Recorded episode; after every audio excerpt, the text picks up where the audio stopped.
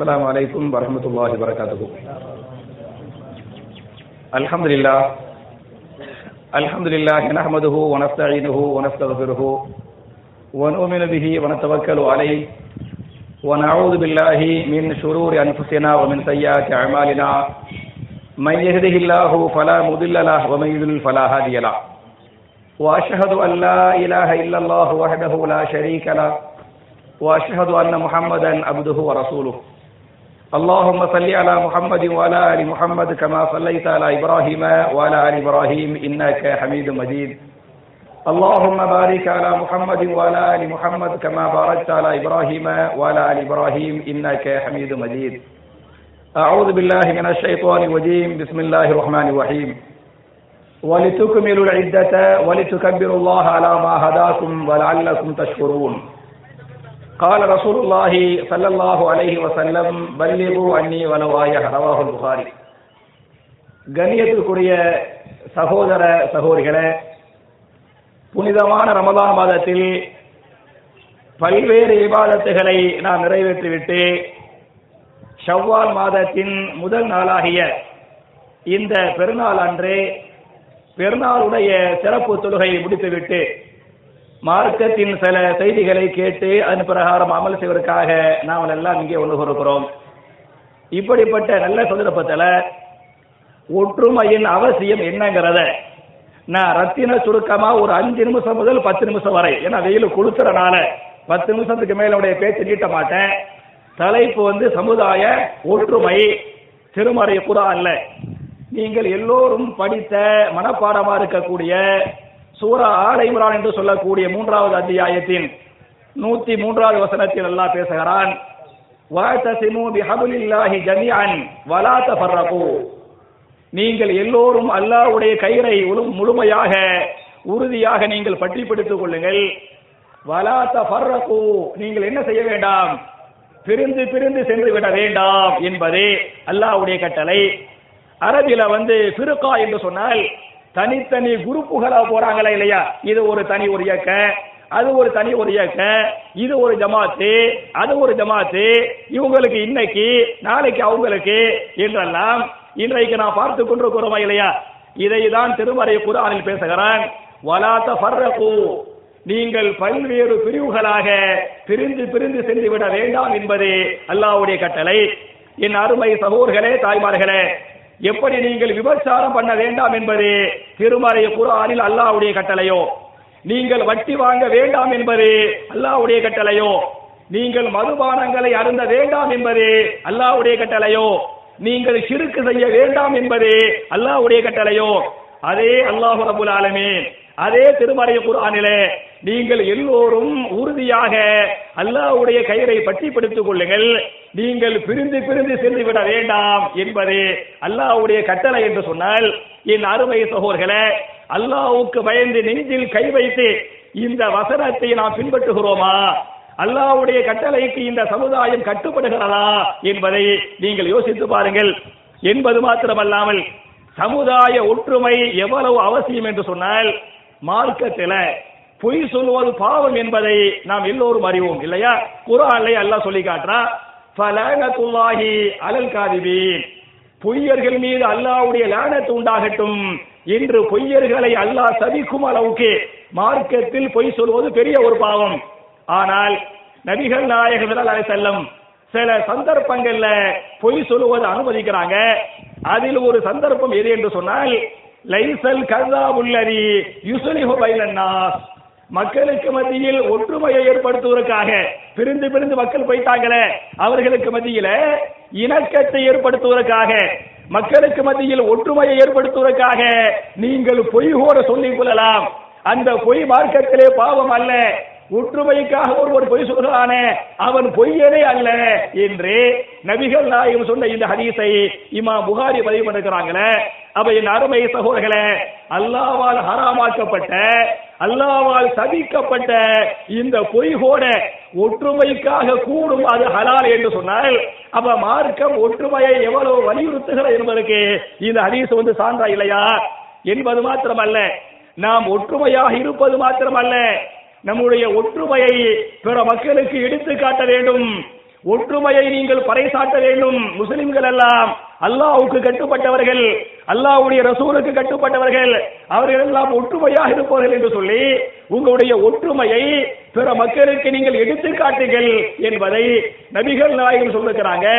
எந்த அளவுக்கு என்று சொன்னால் என் அருமை சகோதரர்களே தாய்மார்களே நாம் எல்லோரும் ஹஜ் உமரா செய்கிறோமா இல்லையா? இந்த ஹஜ்ஜில தவாஃப் செய்யக்கூடிய ஹாஜிகள் ஆண்கள் என்ன செய்வாங்கன்னு சொன்னா முதல் மூணு தவாஃபுடைய நேரத்துல தோல் புஜத்தை திறந்து வைத்துக் கொள்வார்கள். ஹதீஸ் ஹதீஸ் இல்லையா? நீங்க ஹஜ் பண்றீங்க ஹஜ்ஜுடைய தவாஃபு அல்லது உமராவுடைய தவாஃபு. அப்படி தவாஃபு செய்கிற போது ஆண்களாக இருந்தால் தோல் புஜங்களை முதல் மூன்று தவாஃபுகளில் என்ன செய்து கொள்ளட்டும்? அந்த தோல் புஜங்களை திறந்து வைத்துக் கொள்ளட்டும். தோல் புஜங்களை திறந்து வைத்துக் கொண்டு அவர்கள் தவாபு செய்யட்டும் என்று நபிகள் நாயகம் சகாபாக்கள் சொல்றாங்கன்னு சொன்னா ஏன் அப்படி சொல்றாங்க தெரியுமா? இன்றைக்கு லட்சோப லட்ச மக்கள் ஹஜ் பண்றாங்களே தவாஃபின் போது ஆண்கள் தோல் புஜத்தை திறந்து வைத்துக் கொண்டு தவாபு பண்றாங்களே அதற்கு என்ன காரணம் என்று சொன்னால் நபிகள் நாயகம் செல்லம் உமராவுக்காக மக்காவுக்கு வர்றாங்க. வருகிற போதே மக்காவாசிகளால் தடுத்து நிறுத்தப்படுறாங்க. மறுபடியும் மதினாவிற்கு திரும்ப அனுப்பப்படுறாங்க. அப்படி அனுப்பப்படுகிற போது என்ன ஒப்பந்த உதவியாவுடைய என்ன ஒப்பந்தம் என்று சொன்னால் இந்த வருடம் நீங்கள் உமரா செய்யக்கூடாது. நீங்கள் திரும்பி சென்று விடுங்கள். அடுத்த வருஷம் மறுபடியும் வாங்க. நாங்க உங்களுக்கு அனுமதி தர்றோம் என்கிற ஒப்பந்தத்தில் திருப்பி அனுப்பிடுறாங்க. பிரச்சனை இல்லை பிரச்சனை இல்லை. சரியா? அந்த மாதிரி திருப்பி அனுப்பிடுறாங்க. அப்படி திருப்பி அனுப்பும் போது அதில் ஒரு ஒப்பந்தம் என்னன்னு சொன்னா நீங்க திரும்பி மதினாவுக்கு நீங்க திரும்பி போயிருங்க. அடுத்த வருஷம் நீங்க வந்து திரும்பி வாங்க. அப்படி வந்த பிறகு மக்காவாசிகள் காவிரிகள் பேசிக்கிறாங்க. அதாவது முஸ்லிம்கள் வந்து பலவீனமா போயிட்டாங்க. முஸ்லிம்கள் பலவீனமா போயிட்டாங்க என்று காவிரிகள் பேசிக் கொள்கிறார்கள். இது நபிகள் நாயகம் காதல கேட்கிறாங்க. கேட்டுவிட்டு முஸ்லிம்கள் பலவீனமாக ஆகவில்லை. முஸ்லிம்களுடைய பலம் இருந்து கொண்டிருக்கிறது. முஸ்லிம்களுடைய ஒற்றுமையும் இருந்து கொண்டிருக்கிறது என்பதை பறைசாட்டுவதற்காக நீங்க என்ன செய்யுங்க? தவாப்புல தோல் புஜங்களை திறந்து வைத்துக் கொண்டு தவாப்பு செய்யுங்க என்று ரசூல்லா சொன்னாங்கன்னு சொன்ன அப்ப நம்முடைய ஒற்றுமையை நிலைநாட்ட வேண்டும் என்பதற்கு நம்ம தவாப்பு செய்யறோமே அதுவே சான்றா இல்லையா? என்பது மாத்திரமல்ல ஒற்றுமைக்கு மாற்றமாக எவன் ஒருவன் குழப்பப்படுகிறானோ அவன் யூத கலாச்சாரத்தை பின்பற்றக்கூடிய என்பதை நீங்கள் ஹதீசுகள் பார்க்கலாம். நபிகள் நாயகத்தை பொறுத்தவரை சின்ன ஒரு செயலே. இது ஒற்றுமைக்கு களங்கத்தை ஏற்படுத்தி விடும் என்று சொன்னால் அந்த காரியத்தை ரசூல்லா செய்யவே மாட்டாங்க என்பதை நீங்கள் புரிந்து கொள்ள வேண்டும். உதாரணமாக காபத்துல்லாவை நீங்கள் வைத்துக் கொள்ளுங்கள். காபத்துல்லாவுடைய அந்த படி இருக்கா இல்லையா? முதல் படி எங்க இருக்கிறது? தலைக்கு மேல இருக்கும் இல்லையா? காபத்துல்லா பாத்தீங்களாக்க தலைக்கு மேல என்ன செய்யுது? முதல் படி இருக்குது. நான் கேட்கிறேன் முன்னாள் முன்னாள் உடைய காலத்துல ஆதர் நபியுடைய காலத்துல இப்ராஹிம் நபியுடைய காலத்துல காபத்துல்லா கட்டப்பட்டது. அது தலைக்கு மேலே படி இருந்துச்சு? படி வந்து கீழே தான் இருந்துச்சு. இந்த படிய தலைக்கு மேல யாரு வச்சது அப்படின்னு சொன்னா அபூஜகிலுடைய காலத்துல அபூஜகில் மக்காவுடைய தலைவராக இருக்கிற போது நபிகள் நாயகத்துடைய வயசு வந்து முப்பத்தஞ்சு வயசு. பெரிய ஒரு வெள்ள அந்த வெள்ளத்தில் காபத்துல்லா இடித்து போய்விட்டது. அந்த வெள்ளத்தில் காபத்துல்லா இடித்து போனனால அபூஜகிலுடைய தலைமையில் காபத்துல்லா என்ன செய்யப்படுகிறது? கட்டப்படுகிறது. அப்படி கட்டப்படுகிற போது அபூஜகில் என்ன செய்தான் என்று சொன்னால் கீழே உள்ள படியை கொண்டு போய் மேல வைக்கிறான் அபூஜையில் தானே செய்யறா? கீழே உள்ள படியை கொண்டு போய் மேல வைக்கிறான். ஏழு வைத்தான் என்று சொன்னால் காபத்துல்லாவுடைய படி கீழே இருந்து விட்டால் குறைசிகள் மட்டும் உள்ளே வந்து விடாமல் ஏழை எளிய மக்கள் அடிமைகள் உள்ளே வந்து விடுவார்கள். பிலால் கீழே அந்த காபாவுடைய படி கீழே இருந்து விட்டால் யார் உள்ள வந்துடுவார் பிலால் உள்ளே வந்து விடுவார்.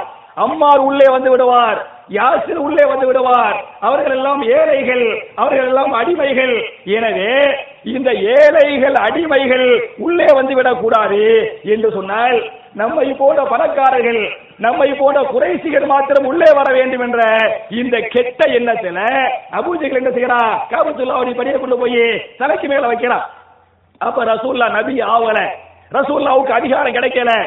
நாற்பது வயசு நபி ஆயிட்டாங்க. பதிமூணு வருஷம் மக்காவில் இருந்தாங்க. ஆனா அதிகாரம் இல்லை. ஹிஜ்ரா பண்ணி மதினாவுக்கு போயிட்டாங்க.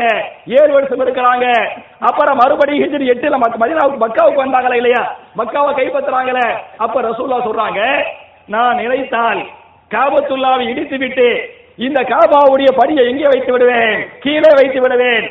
நான் ஏன் அப்படி செய்ய தயங்குகிறேன்? என்று சொன்னால் தேவையில்லாத ஒரு ஃபித்னாவிற்கு இந்த செயல் காரணமாக ஆகிவிடுமோ? நான் காபத்துள்ளாவை இடிக்கிறேனே. மேலே இருக்கக்கூடிய படியை கீழே வைக்கிறேனே. அந்த செயல் சரியான செயல்தான். ஆனால் இந்த செயல் பிறகு வரக்கூடிய மக்களுக்கு சித்தனாவாக ஆகிவிடுமோ என்ற பயத்தின் காரணத்தால் இந்த செயலை நான் செய்ய மாட்டேன். என்று நபிகள் நாயகம் செல்லம் காபாவுடைய படிய கூட அதிகாரம் வந்து விட்ட பிறகு கீழே தூக்கி வைக்காம அமைதி காத்தாங்க என்று சொன்னால் முஸ்லிம்களுக்கு மத்தியில் குழப்பம் வந்து விடக்கூடாது. முஸ்லிம்களுக்கு மத்தியில் பிரிவினை வந்து விடக்கூடாது என்பதில் நபிகள் நாயகம் எவ்வளவு கண்ணும் கருத்துமாக இருந்தாங்க. முஸ்லிம்கள் ஒற்றுமையாக இருக்க வேண்டும் என்பதை நபிகள் நாயகம் எந்த அளவுக்கு நேசித்தாங்கிறதுக்கு இந்த வரலாறு வந்து அழகான ஆதார என்பது மாத்திரமல்ல.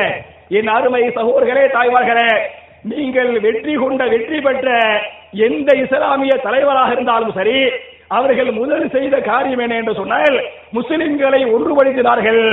முஸ்லிம்களுடைய ஒற்றுமை இல்லாமல் எதையும் சாதிக்க முடியாது.